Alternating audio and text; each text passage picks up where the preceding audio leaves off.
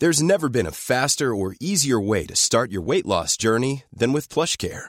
PlushCare accepts most insurance plans and gives you online access to board-certified physicians who can prescribe FDA-approved weight loss medications like Wegovy and Zepbound for those who qualify. Take charge of your health and speak with a board-certified physician about a weight loss plan that's right for you.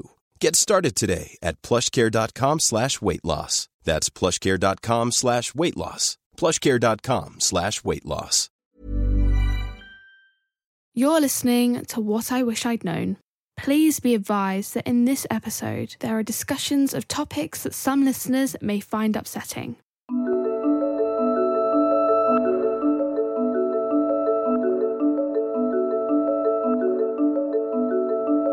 Hello, and welcome to What I Wish I'd Known, in association with Speakers for Schools, the youth social mobility charity that provides inspirational speakers and work experience opportunities. I'm Alice Thompson. And I'm Rachel Sylvester. And in this podcast, we talk to extraordinary people who've lived astonishing lives, brushed with displacement, disease, financial ruin, abandonment, bereavement. And not only have they survived, but thrived. Loss and adversity are a part of life, but an imperfect past isn't always an indicator of what's to come. But why is it that often the people with the hardest beginnings in life become the most successful adults? And is there something to learn from these people who perhaps have the strongest sense of what matters most? In this series, we'll be speaking to a collection of remarkable individuals on how they achieved success in the face of adversity. And we'll be reflecting on some of our greatest interviews to date with new thoughts and revelations. Welcome to What I Wish I'd Known. In this episode of What I Wish I'd Known, we're taking a listen back to one of our favourite interviews with former Prime Minister Tony Blair. Serving from 1997 to 2007, Blair is the second longest serving Prime Minister in modern history after Margaret Thatcher and is the longest serving Labour politician ever to have held office. He once said, I've learned a lot in government and I've learned a lot since leaving government. The kind of journey of being in government is that you start at your most popular and least capable, and you end up at your most capable and least popular. We've interviewed Blair lots of times over the years about everything from Brexit to the Middle East, education policy, babies. But this was the most interesting and revealing interview that I think we've ever done. He talked about the childhood that shaped him and what drove him to be a politician. It is extraordinary that he was very personable and very warm politician in many ways, but we never knew much about his childhood. And he was born in Edinburgh in Scotland in 1953 to his parents, Leo and Hazel, and had a fairly stable beginning in life, moving to Adelaide, Australia at just 19 months old, and then back to the UK in Durham when he was five years old for his father's job. And he remembers this very strong sense that he was loved and safe as a child. But his rose tinted view of the world came crumbling down when he was about 10 his father suffered this severe stroke, leaving part of him paralysed and unable to speak more than two words. What's so fascinating is that Blair saw this moment as the event that shaped his childhood, as he told us. And it was also the moment that he really decided to go into politics. He describes childhood trauma like that as the spur that creates ambition and drives people on to succeed. He says many of the most successful people he's ever known have something like that. And that's certainly what we found in so many of our interviews. When he was 40 and I was 10, he had this very serious stroke that basically ended his career and completely changed our lives. Can you remember the day it happened? Yeah, I remember extremely vividly. Waking up in the morning and my mother coming in and telling me that my father wasn't well, and I immediately realized there was, you know, the way children have that mm. instinct that this was much more serious than just he wasn't well. And that he stayed in hospital for several weeks. And then I remember when he came back home because the stroke had affected his speech, so he couldn't speak um, and was sort of semi-paralyzed down one side of his body. Uh, and I just remember all, all he could he could only say the word good and tea. It was terrible for my mother because she had to she spent three years teaching him to speak again.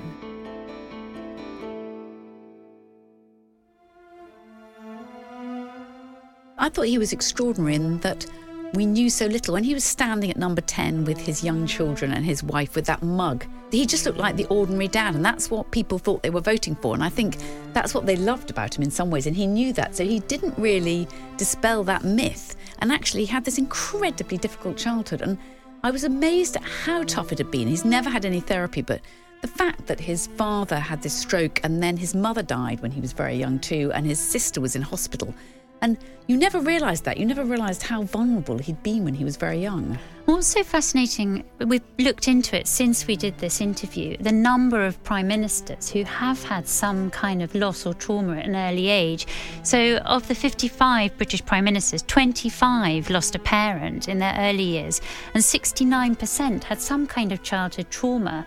There does seem to be a pattern, and it's as if it's a mixture of the desire to sort of cover up that pain of the early years, but also perhaps it gives you an empathy and an emotional understanding of what people want and a determination to succeed. There's also some sense, don't you think, Rachel, that actually it's affirmation because your parents can't give it to you as much as you know his mother had died when he'd just left university he was obviously looking after his father from a very young age with his siblings and his sister had been ill that that sense that you want some kind of acclamation from others and you're not receiving it from your parents anymore. So you need the voters. And he was very successful at getting voters to vote for him. I mean, more successful than any other Labour politician. And, and I think he loved them and he loved that acclamation. And maybe that was partly to do with the fact that he didn't have enough when he was younger. The other thing that I think is really interesting about him is that his father was a conservative, and he, in fact, wanted to be a conservative prime minister. He was about to stand as an MP, and when he had that stroke, all of those ambitions disappeared. And because his father was a conservative, he always really understood Tories. He and he also respected people who voted conservative and people who are conservative. And do you remember Rachel? He said that strange thing when he said that when he'd gone to school, he would have been a rebel. He thought, and and he was to a certain extent, but he thought he might have gone off the rails, but he couldn't go off the rails because he felt the family had gone through so much already that if he also then went off and it was another worry for his mother and his sister and father and older brother, that that would be deeply unfair. And actually, we went to interview him in his country house during the pandemic, and he had, do you remember, he had a pandemic haircut, his hair down to his shoulders virtually. You can see what it might have been like if ugly rumours mm. had taken off and he'd end up as a sort of Mick Jagger figure. But on the other hand, he still hadn't really done any cooking for years, had he? So he's very much part of the establishment by then, in that I think he'd just cooked an omelette for Leo, his son, and that was the first cooking he'd done for about 10 years. And he hasn't driven a car since he became prime minister because he's got all these trappings still, even in lockdown. He hasn't really, you know, become normal again. I don't mm. know if he ever felt he was normal, actually. Well, actually, the one thing that you can't escape, even when you become the most powerful person in the country, is your own childhood pain. You know, a lot of people go through the whole of their youth and they never really have disturbing events. Mm. But when you've had the, a set of them, then I think it means that you I think you acquire a certain urgency right. in your desire to fulfill yourself. And also not taking life for granted. No, and certainly not taking life for granted. That's that's correct. You know, you can't be sure what's going to happen to you, mm. so you better get on with it. There's no doubt that, that, that my father's illness was a formative mm. event. I, I, think it definitely changed the direction of my life and gave me a, a dimension to my character at an early stage that probably led to a lot of things yeah. afterwards. In this episode of What I Wish I'd Known, British politician Tony Blair tells us his story of how the challenges he faced in his early years built him into the longest serving Labour Prime Minister in modern history. We met Blair in 2020, and as the pandemic had just begun, so too had his obsessions for new television series. State of Happiness is good. Have you seen that one? No. No. That's is it Norwegian? Uh, what else is good? Or the normal people, I thought was very good. I have to say. I didn't watch that. It seemed a large amount of sex in it. Yeah. Less sex than you think, actually. So you can watch it with your children without being too embarrassed. Well, Cherie had it on in the kitchen the other day, and I thought it was pretty. You had to turn away. Unorthodox. Well, Have you seen Unorthodox? Uh, no, but I have many friends who told me I've got to see yeah, that. Yeah, that is extraordinary. That's a good one to see because it's short as well. There are only four episodes, so it's not like. I've got hooked on Madam Secretary. Have you seen that? That's a, basically a sort of female, powerful yeah. yes. secretary of state. I literally never watch political things. No. okay. You must have watched West Wing, didn't you? Never. Didn't you? Really? No. House of Cards. So what do you? House of Cards, no.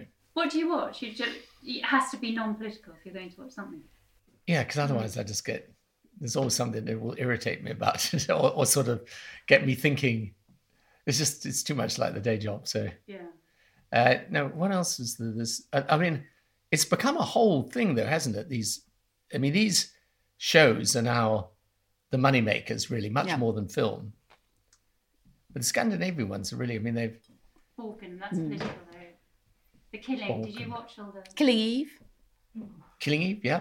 So I you can watch anything that's murder series. or Huh? de- murder and death, but not politics. I'm, I'm, Not too much. I'm sort of, either. yes, no sex. I'm it's quite difficult. no, no, no, no. I don't, I don't mind the sex at all, obviously, but it's, uh, no, the, the, my tastes are incredibly sort of basic, and popular. I like things with action. Okay. I like things with a happy ending.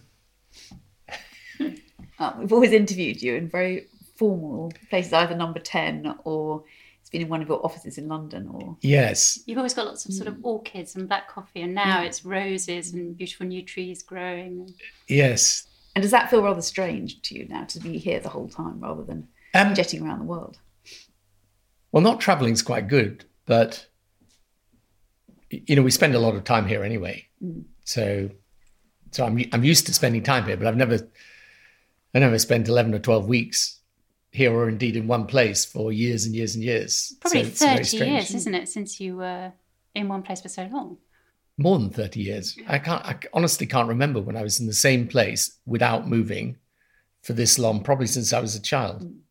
And you were Prime Minister for 10 years, but what we really want to do is go back to your childhood to really to find out what shaped some of your childhood and then what shaped your future and how and your political life and your views and your outlook. And you had a very extraordinary childhood, but it started off quite normally, didn't it? You you went off to Adelaide when you were very young um, with your family, and it was all rather sort of perfect and idyllic at the beginning, wasn't it? Apparently, you danced on the cruise ship in your nappy, and then and the nappy fell down. Is that right? Quite a performer right at the beginning. Show yeah, off, no, that's Eva. what my my mother always used to say that. Uh, yeah, what was the acting side of my father's side? I think probably that came through because my father himself had a strange childhood, being a, a effectively a a foster child, but against the wishes of his natural mother. So, uh, and he never really got to know his his real um, parents. So no, we, we had a, a, perfectly normal childhood. We were in Australia for three years, came back to Scotland, then moved to Durham, and then my father was uh, highly successful as a lawyer. Um, he was a barrister and a, a lecturer. Uh, he even had his own little TV slot uh, on um, Tyne Tees television. Um, and then, you know, when he was 40 and I was 10, he had this very serious stroke that, that basically ended his career and completely changed our lives. Can you remember the day it happened? Yeah, I remember extremely vividly um, because I remember coming, waking up in the morning and my mother coming in and telling me that my father wasn't well. And I immediately realized there was, you know, the way children have that instinct that this was much more serious than just he wasn't well. And so then we we went to um, she decided to take me to school, but he was obviously in hospital. And then he stayed in hospital for several weeks. And then I remember when he came back home because the stroke had affected his speech. So he couldn't speak um, and was sort of semi paralyzed down one side of his body. Uh, and I just remember all, all he could he could only say the word good and tea. he, could, he could ask for tea, but nothing else. That must have been so hard, though. Yeah, and it? it was it was terrible for my mother because she had to. She spent three years teaching him to speak again. Because in those days as well, you had much less things available for people. You know, nowadays, I guess you've got a whole set of remedial things that people do for stroke victims. But he just he'd been overdoing it massively because he was doing three different jobs. He was on the road the whole time. He was uh, going to become a Conservative Party candidate. I mean, he was the Conservative Party chairman for the area, and he, he I think he was going to stand for the seat that Geoffrey Rippon then took in, in Hexham, I think, but I, I, I can't be sure of that. And um, yeah, so, so suddenly they, our life completely changed. Obviously, our income dropped massively. So, what effect did it have on you emotionally? So, you went off to school not knowing whether he was dead or alive. How did Well, I you just feel? knew he was critically ill. I, it was terrible. I remember, and I sort of, I, I the headmaster saw me and we sort of said a prayer for him and all of this. And it was, you know, it was, it was a, it, it was, um, it was the event that shaped my childhood for sure. I mean, there's, mm. I, you know, when, when I look back on it, there are so many things that changed. Because then, of course, afterwards, he never, he never fully recovered. Right. So he could never go back mm. with a political ambition. He could never, really he practiced the law a bit, but it was difficult for him in court because he, he, although his speech came back, it was never as it had been. And for example, he had been a very very good uh, kind of um, you know jazz and popular music pianist. So he played the piano a lot and so on, and couldn't really play it nearly as well as he he used to. So there are a whole series of things that changed. And yeah, and of course it's it's it's it's a I mean, for all of that, by the way, you know, I had a perfectly happy hmm. childhood. Mm. I mean, I didn't have an unhappy childhood. But you must have sensed that that huge sense of ambition that your father had, and then lost because you must have had to give up so much. Yes, that must be unbelievably difficult for you, wasn't it, as a child?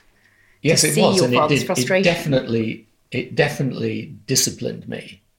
A that life was uncertain, and B it gave me a because I was quite wayward as a as a child. I mean, I think if I hadn't, if that experience hadn't happened, I might, you know, I might have gone off the rails mm. perfectly easily. I mean, I was very, very sort of uh, wild at a, at a certain level. And as I got older and I became, you know, this side of my character came out, which was much more sort of wayward, I was always kind of brought back into line by the thought that I couldn't, I didn't want to hurt him mm. or the family because mm. he, he, was, you know, what did he have other than his children? Mm. Whereas I think, funny enough, if he'd gone on and become really successful. I, I, could easily have, you know, ended up in a in a bad way. Was it very difficult going to boarding school when he'd been ill or not, or was that a relief? Um, well, that was three years later. So when I went at 13, I went to, to school in Edinburgh. Um, but it was always, you know, it was difficult. And I, because I tried to run away from school and I was almost getting expelled from school and I, you know, problem. But all the time there was this kind of residual feeling, you know, you don't push it too far because, you know, this is just, there's a certain amount of pressure you can put on them and a certain amount you really can't. And with your mother as well, isn't it? Yeah, and, and my mum, who had a very difficult time because my sister was also extremely ill for a time. So around about the same time. So she she was in hospital for two years or something, wasn't she? Yeah. I mean, you know, my sister, because so at that time she, she had serious rheumatoid arthritis, and at that time they would treat people with kind of steroids, keep them in hospital. Now, nowadays, I think again they treat people completely differently with that condition. So that was terrible for her and terrible for my mum, and uh, and then of course uh, when I was 21, my mum died. So that was also, mm. uh, but it's it's always when you describe it in that way, you think we must have been very unhappy, but I don't. We didn't feel unhappy, and we were a close family. Um, you must was, have felt quite alone, though, that you were. Everyone was dealing with quite difficult things, and you had to manage.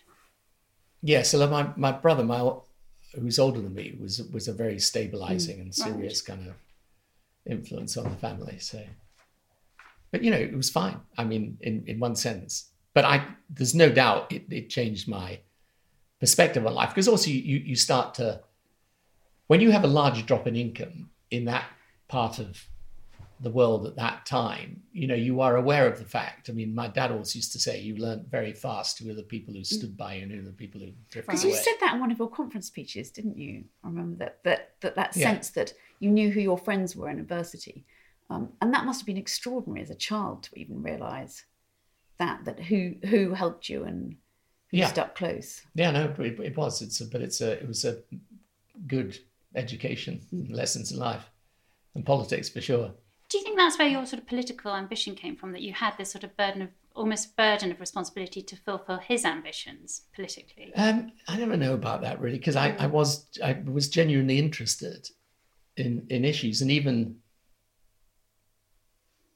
I sort of when I was quite young maybe 12, 13, I actually had some, I remember discussing politics and we used to have prospective MPs come to our our house. And Were so they always Tory? Yeah. what, did, what did you think of that? I didn't. No, actually, they weren't always Tory. No, that's not right because uh, the, the MP for Durham at the time, Mark Hughes, was Labour, and Dad knew him. So he, we would also see him from time to time. And did you feel more of affiliation with him then than with the Tories? No, I didn't feel particular affiliation with either, but I was too young. Uh, but then I got not interested at all in politics until I became super interested when I was about 20. Right. And do you did you have to help your dad learn to speak and making cups of tea and things when he asked for them? Was it was it almost like the sense of the roles being reversed that he became dependent on you, Um, or We would spend ti time with them, yes, and talking with them. Um, I mean, my mother did most of it, virtually all of it, but uh, but no, I, I remember, and and obviously as he started to get his speech back, and this was this was great, really, for us. Um, but no, it's, it's these things. Obviously, you, you can never be sure what what where where does the ambition and the drive come from? Is a sort of interesting thing, and I've never I'm never quite sure. Did your mother have real ambition for you? So did she talk to you about what she wanted you to achieve or do? Or was she just a very stable presence? She was more of a stable presence, and she was a very um, kind natured but quiet. My mother was very shy. My dad was very extrovert. My mother was shy. So, um, no, she would have been happy with whatever I did, although she was she was always slightly worried, you know, when I started to grow my hair long and get into rock music and all of that. Like she was a bit, she wondered where that would lead, but but why do you think you were like that? Because I think Eric Anderson said you're always testing the limits very differently to say Cameron or Johnson, who he knew as well. um, I don't know. I don't know. I just uh, it just came naturally. What's really interesting to me is that actually your father wasn't particularly religious, but you are quite religious and obviously were from quite a young age. And that in that sense, in some ways, you were quite traditional. Because that to me is fascinating that in many ways you were a rebel, but you also did have a belief, didn't you? Which wasn't a particular family belief, it was something that you almost chose yourself. My religious belief, though, came to me very much through through this Australian uh, vicar Peter Thomson, who was himself a very iconoclastic So you weren't religious until university. No, I mean, I would have been conventionally religious, as it were. You know, you turned up to church with your family because that's what people did. But did I think about it a lot? No. Um, so I only really started to think about it properly when I when I got to university and met and met him and, and thought about religion in a different way from the way I'd been taught. But he was very much, even though people think today of religious faith as a very very conventional, conventional, slightly old fashioned thing uh, it wasn't in the way that he presented it. So, And do you, I mean, there was that famous thing when Alastair Campbell said, "We don't do God." And do you think um, politics sort of drives religion out too much, and actually leaders should be able to speak about their faith? the trouble is, he, he- the, the reason Alastair said that, and he, he was right, really, is in the, in the UK context. I mean, he said to me, I promise you, if you do that, people will say that you're trying to tell people that uh, they're not a proper Christian unless they vote Labour. And Right. I, I remember giving an interview in which I literally, in express terms, said, I am not saying that if you are a Christian, you've got to vote Labour. And the headline was, if you want to, if, you- if you want to be a proper Christian, vote Labour. Uh, so he regarded himself as somewhat um, justified uh, then, did your morning. faith really help you when your mother was ill when you were at university, or and then when she died? When she died, yes. And yes, what, what- actually, when I was, because at the age of 10, you kind of accept your religious upbringing as you just accept it. Um, yes, it did. I mean, it's, it's helped me deal with a lot of things in life, although it changes over time. And I think the interesting question for the 21st century is will religion just die out because people think it's inconsistent with science and logic and reason? Or will they find a way to reconnect and redefine, reconnect to and redefine religious faith? You're listening to What I Wish I'd Known in association with Speakers for Schools with Rachel Sylvester and me, Alice Thompson. There'll be more from us just after this.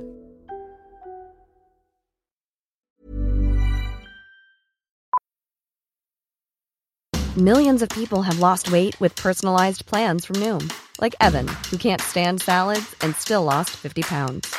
Salads, generally, for most people, are the easy button, right? For me, that wasn't an option. I never really was a salad guy. That's just not who I am. But Noom worked for me. Get your personalized plan today at Noom.com. Real Noom user compensated to provide their story. In four weeks, the typical Noom user can expect to lose one to two pounds per week. Individual results may vary. Hiring for your small business? If you're not looking for professionals on LinkedIn, you're looking in the wrong place. That's like looking for your car keys in a fish tank.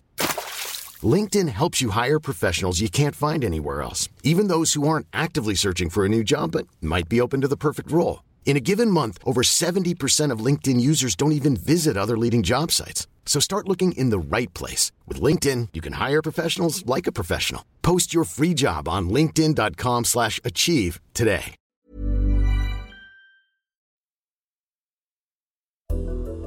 Welcome back to What I Wish I'd Known in association with Speakers for Schools with Rachel Sylvester and Alice Thompson, and our guest on this episode, Tony Blair. It must have been a real shock to have finished Oxford, had a fantastic time as a student, and then your mother died just at the time when you're looking to broaden your horizons. Yeah, that's true. I mean, it, again, it just teaches you also a certain a certain lesson about insecurity.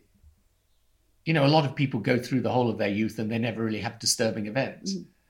But when you've had the, a set of them, then I think it means that you, I think you acquire a certain urgency, right, in your desire to fulfill yourself, and also not taking life for granted.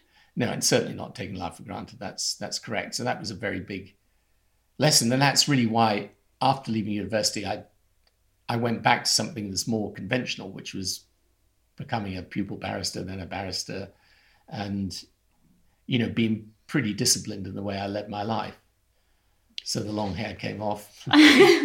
Is that for your mother really? On. I mean, did you did you feel that? Did you talk to her at all before she died about what she wanted or um, from life in a way that? Did she give you any advice before she died? Not not particularly, but I, it, it's and I, I, don't even know. Maybe I would have been like that anyway. Mm. But when I look back on it, I think obviously it was just another demonstration of the fact that you know you couldn't take life for granted and th- difficult things happened and you had to make your way in the world. Mm.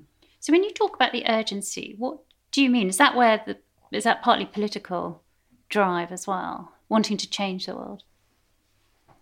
Yes, and I think the recognition that you know you can't be sure what's going to happen to you, mm. so you better get on with it. Um, but you never you never know. I mean, ambition's a curious thing. I mean, I know people who are ambitious, and there seems to be no reason for it. so, I, or maybe the reason I just don't know the reason.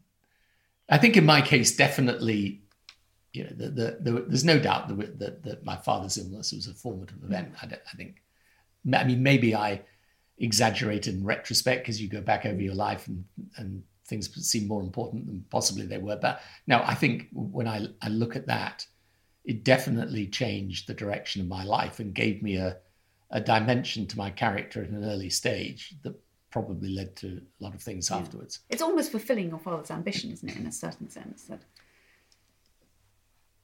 Yes, although, uh, you know, it's. I think I could have taken that into a different sphere. I think my, my political interest was. I didn't it, it, it wasn't sort of manufactured at all. It was a genuine interest.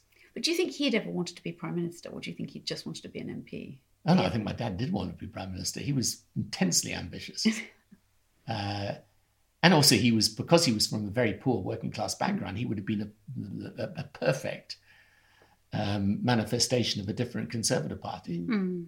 Yes, do you think the Conservative Party would have been very different if he had been leader? Really?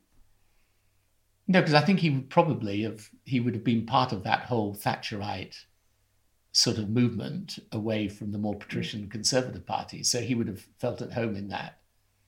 Um, and he never really stopped being conservative. I mean, even though he used to come and support me and so on. But that was just because he believed in the family. But no, he was always he was always conservative. So when he was out campaigning, did he sometimes say the wrong things? Yeah, no, I mean he, he would, you know, he was he definitely didn't speak from the Labour speaking notes. Right. Like and when you got to number ten, didn't he write a letter to you? Didn't he get a sort of standard stop reply? Yeah, no, he he he used to write me letters, and he would sign them off. Your loving part right? he got this letter back saying, Dear loving Pa from Downing Street, the Prime Minister thanks you for your. what did he say? We just thought it was very funny. He must have framed it, didn't he? I don't know if we still got that letter somewhere. We should dig it out. But also, don't you think his politics must have informed yours in the sense that it made you realise you had to, if you're going to win power, you had to win over Tory voters? Yeah, no, he's very much impressed on me. His whole thing about Labour was it holds you back. Labour doesn't want you to fulfil your ambitions. It basically wants you to be a client of the state. That was his whole thing. And you know, I don't think it's true, but it was a it's what a lot of people feel and certainly at that time, a lot of people were held back from Labour because they thought we were anti aspiration. And making the Labour Party an aspirational party was, was, a, was a big part of what I wanted to do. But also, yes, it did. It derived from, from my looking at people who were, you know, should have been strong Labour supporters, but felt, you know, Labour wanted to hold you back. And, and that was a very, you know, key thing that he taught me. Not not he didn't teach me deliberately, mm. but he taught me by his attitude to to the Labour Party and why he was one of the very few people because he'd been secretary of the Young Communists in Glasgow when he was a teenager, and he was one of the very few people who went to the war and came back a conservative. I mean, most people went off to war and came back and chucked out Churchill and put in Attlee. Mm. Right. He voted conservative. So when Labour MPs say things like, I can never be friends with a Conservative, what does that make you think? That's just stupid, isn't it? Why? Because the whole point about a democracy is that you don't hate your opponents, you disagree with them, and then you fight an election. If you win, you get to govern, and if you lose, um, you've got to do better next time. Mm. And also, there's no point in being like that. I mean, people, you know, especially today, frankly, one of the odd things about politics today is that ideologies got back in vogue at a time when ideological answers are, have never been less relevant. And people always confuse values and ideology. You know, values are really important, but ideology just gets in the way if you if it ends up becoming structure around policies or prejudices, mm. which it, which it often does. Mm. I mean, values is, and that people always say, think if you're a pragmatist on policy, it means you've got no values. No, it just means that you think the most sensible way of implementing your values is to focus on what works. And actually, your background was extraordinary in that way because it did manage to merge. You know, you went to a public school. Your father came from a working class background. Uh, you had some acting in it. You had it. It was such a mix, but all we saw when you became prime minister was the sort of very normal dad with a mug and children, didn't we? That we didn't really see much of your background in a way. You just seemed deeply normal, which is actually you're not really, are you?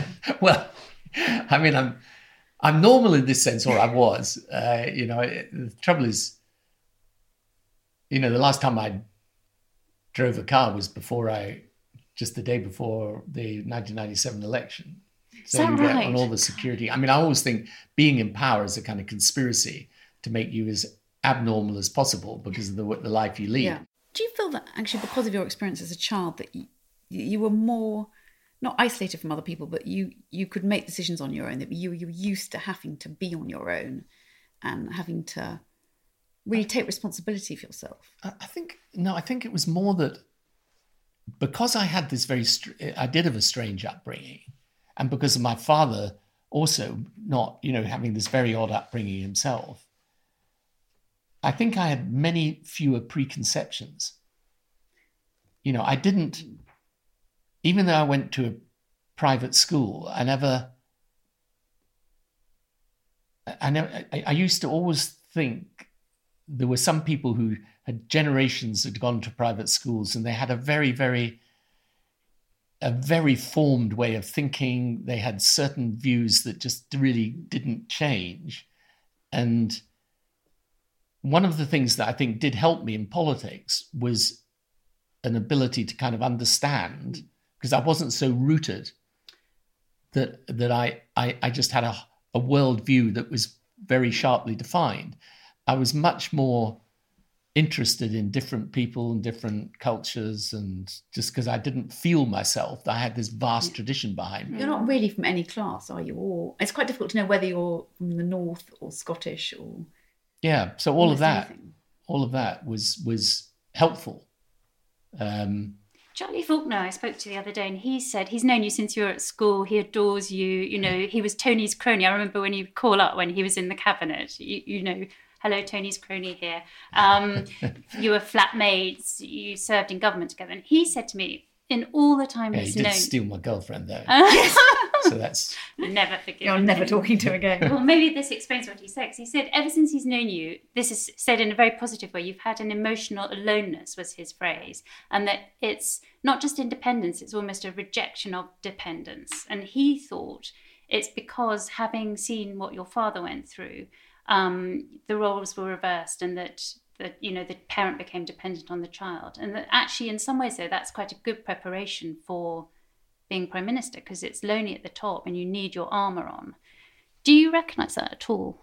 um I'm absolutely hopeless at self-analysis, as you probably realised. Have you had it's any? interesting. I mean, does, have you had any sort of analysis done on you, or have you ever seen a psychologist? Or No, I haven't. I mean, nowadays you sort of say that and people think, oh, so what's wrong with the guy? But, you know, I just, I don't, and are you glad you didn't as a child? Because you might have now been, you know, with that sort of those sort of issues and your parents dying. I mean, look, being I, I'm, I'm hopelessly politically incorrect on all these things because I just think if you're not careful, you get obsessed with introspection.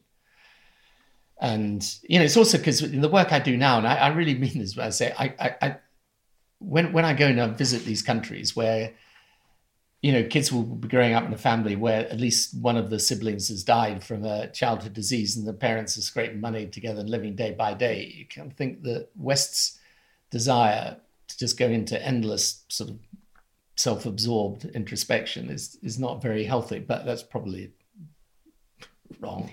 I mean, but I did, so the fact is I'm hopeless at self-analysis. And I think what Charlie says, yeah, I mean there may be there may be some truth in that. Um, and he's a very perceptive guy, so How would you describe it? So he says emotional aloneness. Do you think that's I think you you you realize I, I've certainly realized over time that I'm very fortunate. So I don't that gives you a certain protection and you I always think what's the worst that can happen? Okay, the whole thing gets taken away, you're thrown out on the street. Okay, you're still alive, you've still got your brain and your family. and you got you got your family. But do you think that's because you've had something bad happen to you when you were young? Maybe. Partly. Yeah. Maybe. I mean, I, because you realize you, you you you can survive. Yeah. But I I don't. It's very difficult to know. I mean, there, there's all sorts of studies now on mental illness and well-being, and you know, you can. I'm never sure the degree to which you you work it out yourself, or you just happen naturally to be optimistic in in your in your nature. And I am optimistic, and just just you know, I guess the early childhood could have made me pessimistic, but it didn't. And what does Cherie say about it? Because she must have an opinion on. How know, it affected you. have to, She must bring you have to ask. It's probably not wise. But does, do, you, do you think it makes her feel that, that you're more vulnerable or less vulnerable? Or I don't know, but she had her own strange childhood, Hmm. so we both. I mean, the thing both our childhoods have done is put a great emphasis on wanting the family to be a strong family, and so I've I've two sons now with children, and I'm. I mean, we're incredibly fortunate in that they're both of their partners are extremely good people. We're very lucky in that, and they're they're both good good dads as well. So much better than I was. So did it worry you when they were in number 10 that that you were going to damage them in some way, that actually it was very difficult to be a child Yes, in number 10, that almost lost you to a certain extent to your job. yes, it did. Because Nikki, I think, was the same age as you were when your dad had the stroke. So it's a sort of Yeah, of yes, I, I I think it definitely, and you know, you you're never quite sure because I remember once a few years back. I mean, but some years after I've left office, making the mistake once of saying at dinner that, you know, I don't think you guys really had that much hassle as a result of being my children, and I, I got a very sharp education on what it had been like. What did they say? I just that it had been difficult at points at, at, at school and uh, um, yeah, without going into detail, actually points much more difficult than I realized. But on the other hand, they all said and agreed, look, there are pluses and minuses. We've also met some amazing people. We've got a very lucky start in life and Do they feel an incredible pressure though to succeed now? Or I don't know. I mean, I, I, I don't think so particularly, but I think they're, you know, they're naturally quite desirous of achieving. Were Um, they trying to protect you, do you think, at number 10, when they didn't tell you how difficult it was? Yes, I, I think I think they they did because they could have told me, and obviously I would have been upset and wanted to act on it as well, but but I didn't um, know, and and therefore didn't. But you know, children are, are quite. It's one of the things you learn about kids is they're they're quite resilient. They're often more resilient than their parents give them credit for. Margaret Hodge once said to us that she thought everyone at Westminster, or not everyone, but a lot of politicians were quite mad, and it's such a sort of crazy life. Um, and there's something about the choosing a life where you have to have the external endorsement from the electorate every few years, and it's you're putting your life at risk all the time. Do you think um, there is something?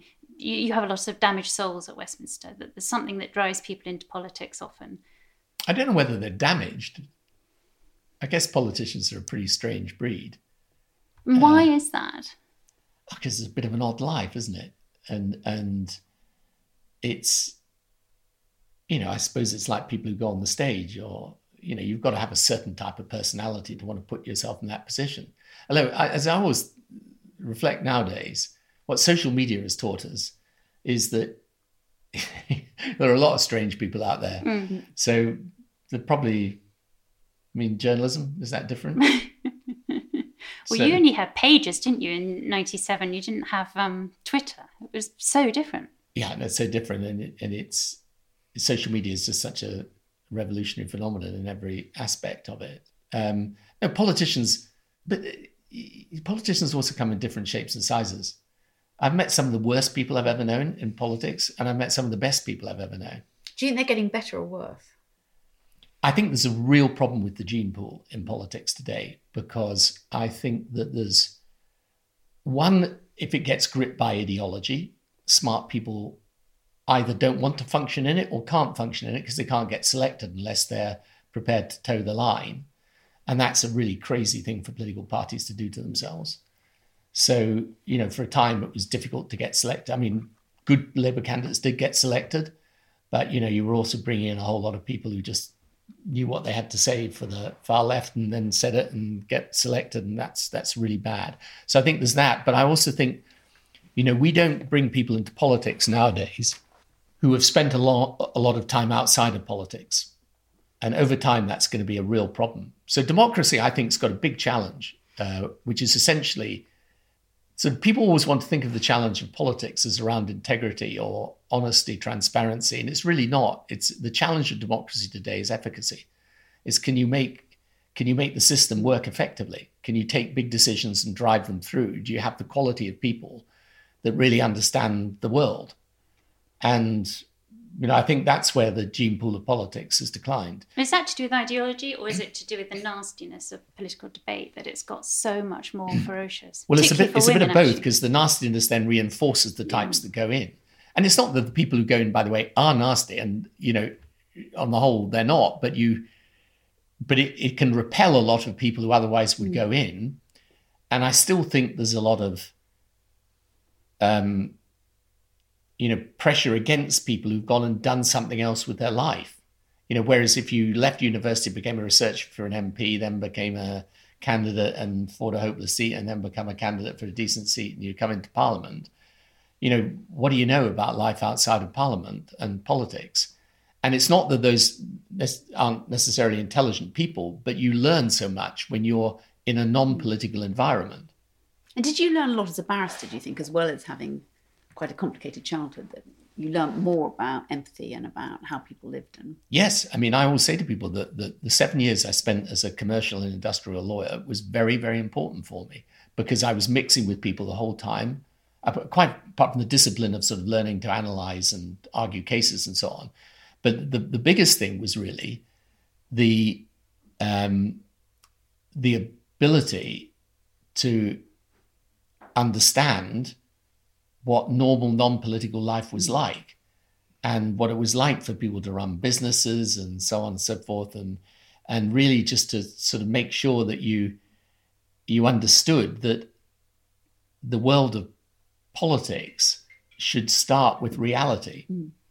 It shouldn't start with the world of politics. And, and knowing that reality and experiencing it is a very important part then of, of being able to do politics properly because you then understand. At the beginning, you were seen as having emotional intelligence as well, weren't you? When Princess Diana died and you gave your speech and you talked about her and, and, and that was seen as a very new age, that the sense that you could talk about emotions and you could talk about issues. Um, and do you think that was very specific to you? Yeah, well, we were we were a different generation of people, and suddenly, you know, that was why we got that landslide victory in 1997. Is the the zeitgeist had changed, mm. and we were representatives of that. In a sense, she was a representative of it actually, um, and so, yeah, all of that changed, and then you know there was big social change. I mean, people forget this now, but you know, in the 1980s and indeed 1990s, support for gay rights was seen as extremist. You know, I think we were the first government to have a black minister. I think first government to have a Muslim minister. Uh, first government to have a female foreign secretary, chief whip. You know, bring. I mean, many more women in a cabinet than any government had done before. So we still obviously have got a long way to go and all of those things, but you know, it was a change. It was a social change. Mm we managed to we managed to do that social change because we did it in a way that didn't alienate that that somewhat small c conservative centre ground. More important than virtually anything else we did was to make law and order a major part of our pitch.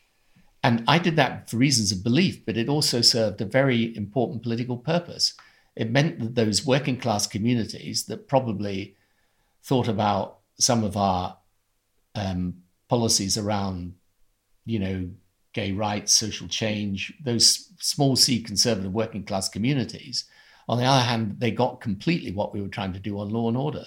And on institutions, didn't you? So, in a sense, I don't know whether it was to do with your mother, but you, you were never sort of antagonistic to the royal family itself. In, in a way, with the Queen, you felt very much that when Princess Diana died, it wasn't that you were trying to.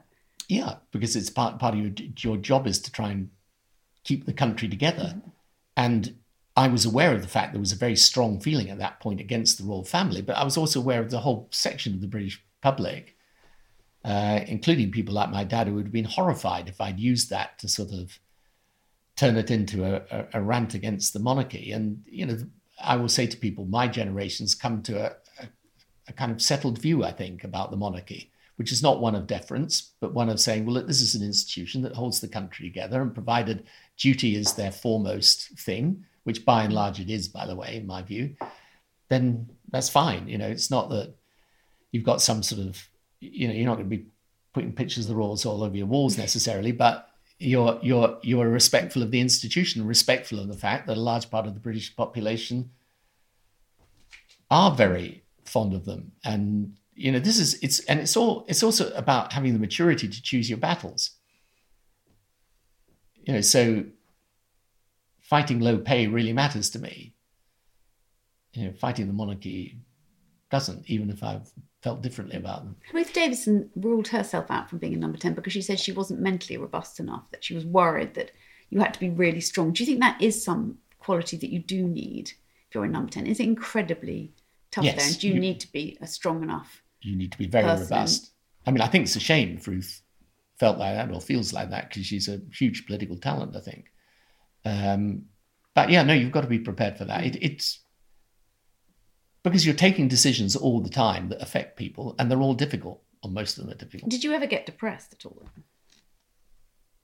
I got no, not depressed, um, anxious.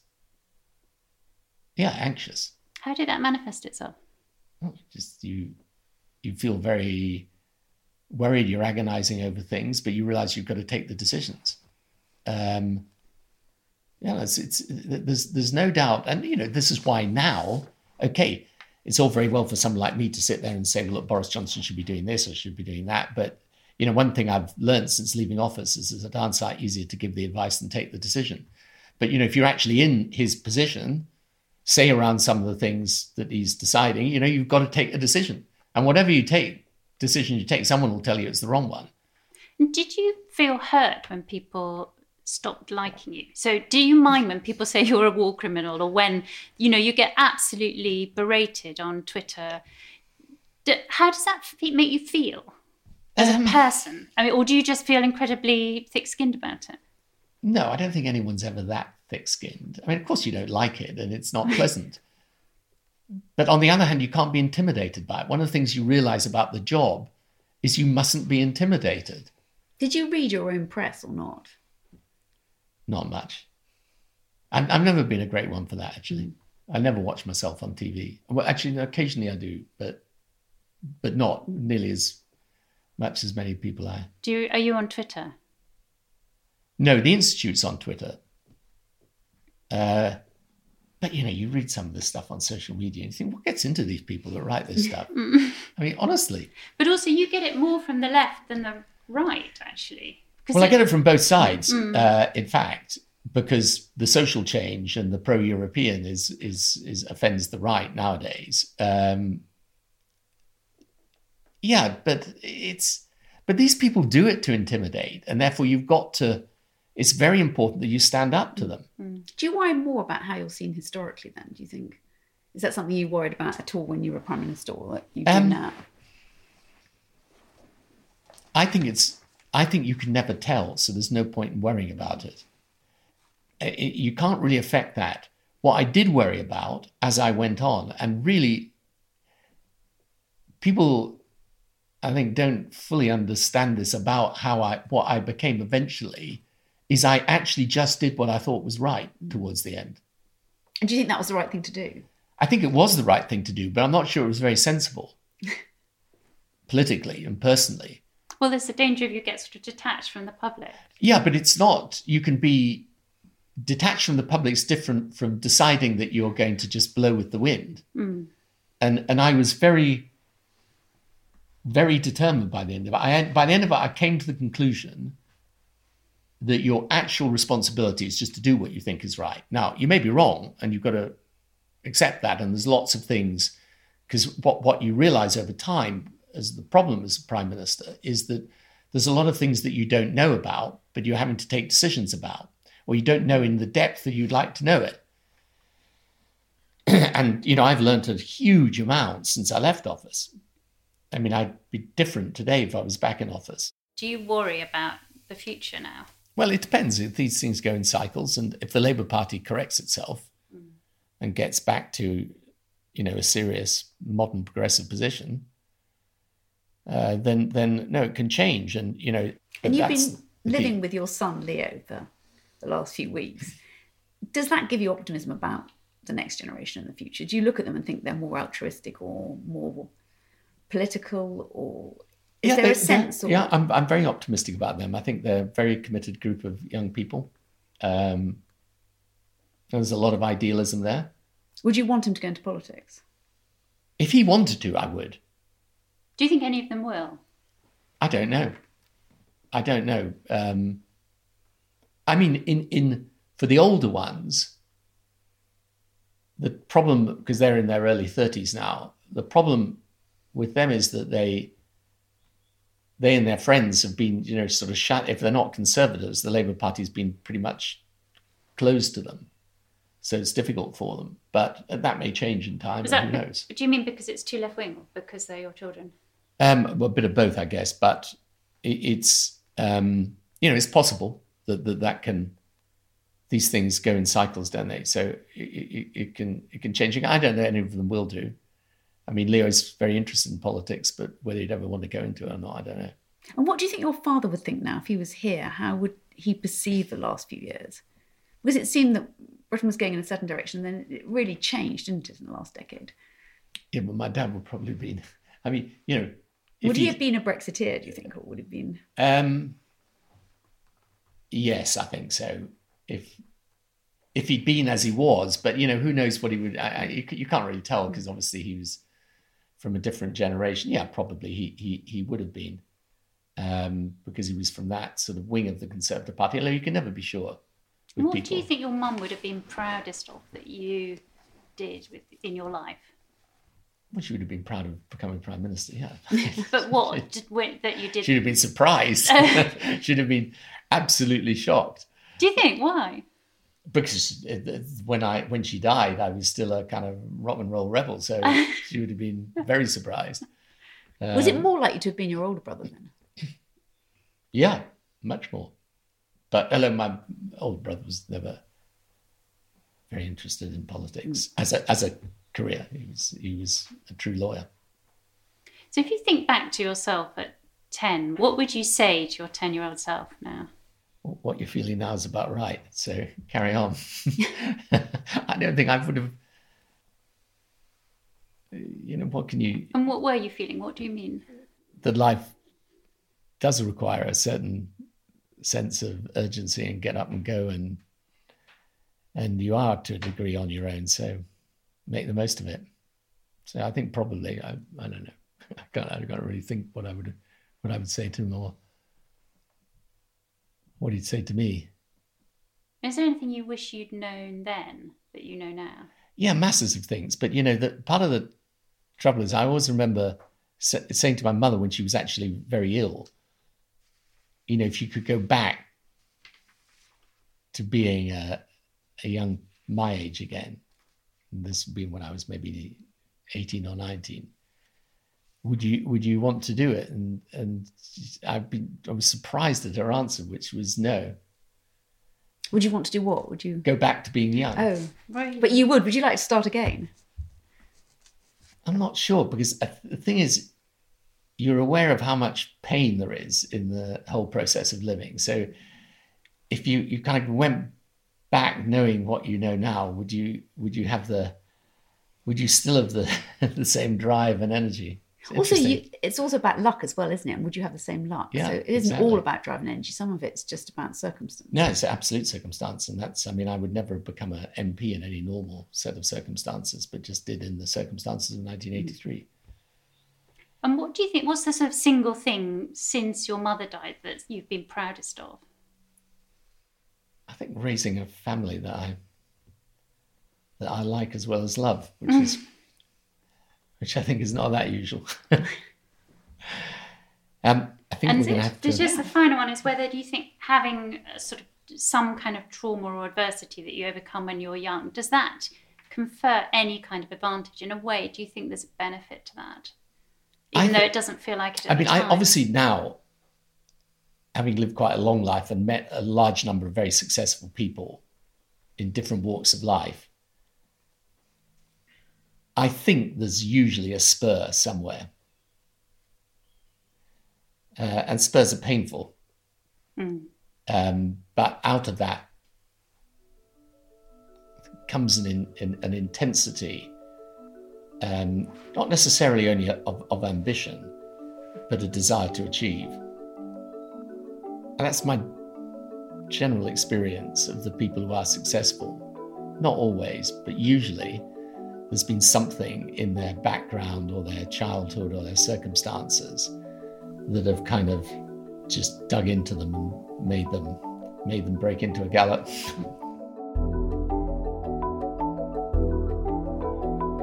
You've been listening to What I Wish I'd Known in association with Speakers for Schools, the youth social mobility charity that provides inspirational talks and work experience opportunities with Rachel Sylvester and Alice Thomson, and our guest on this episode, Tony Blair.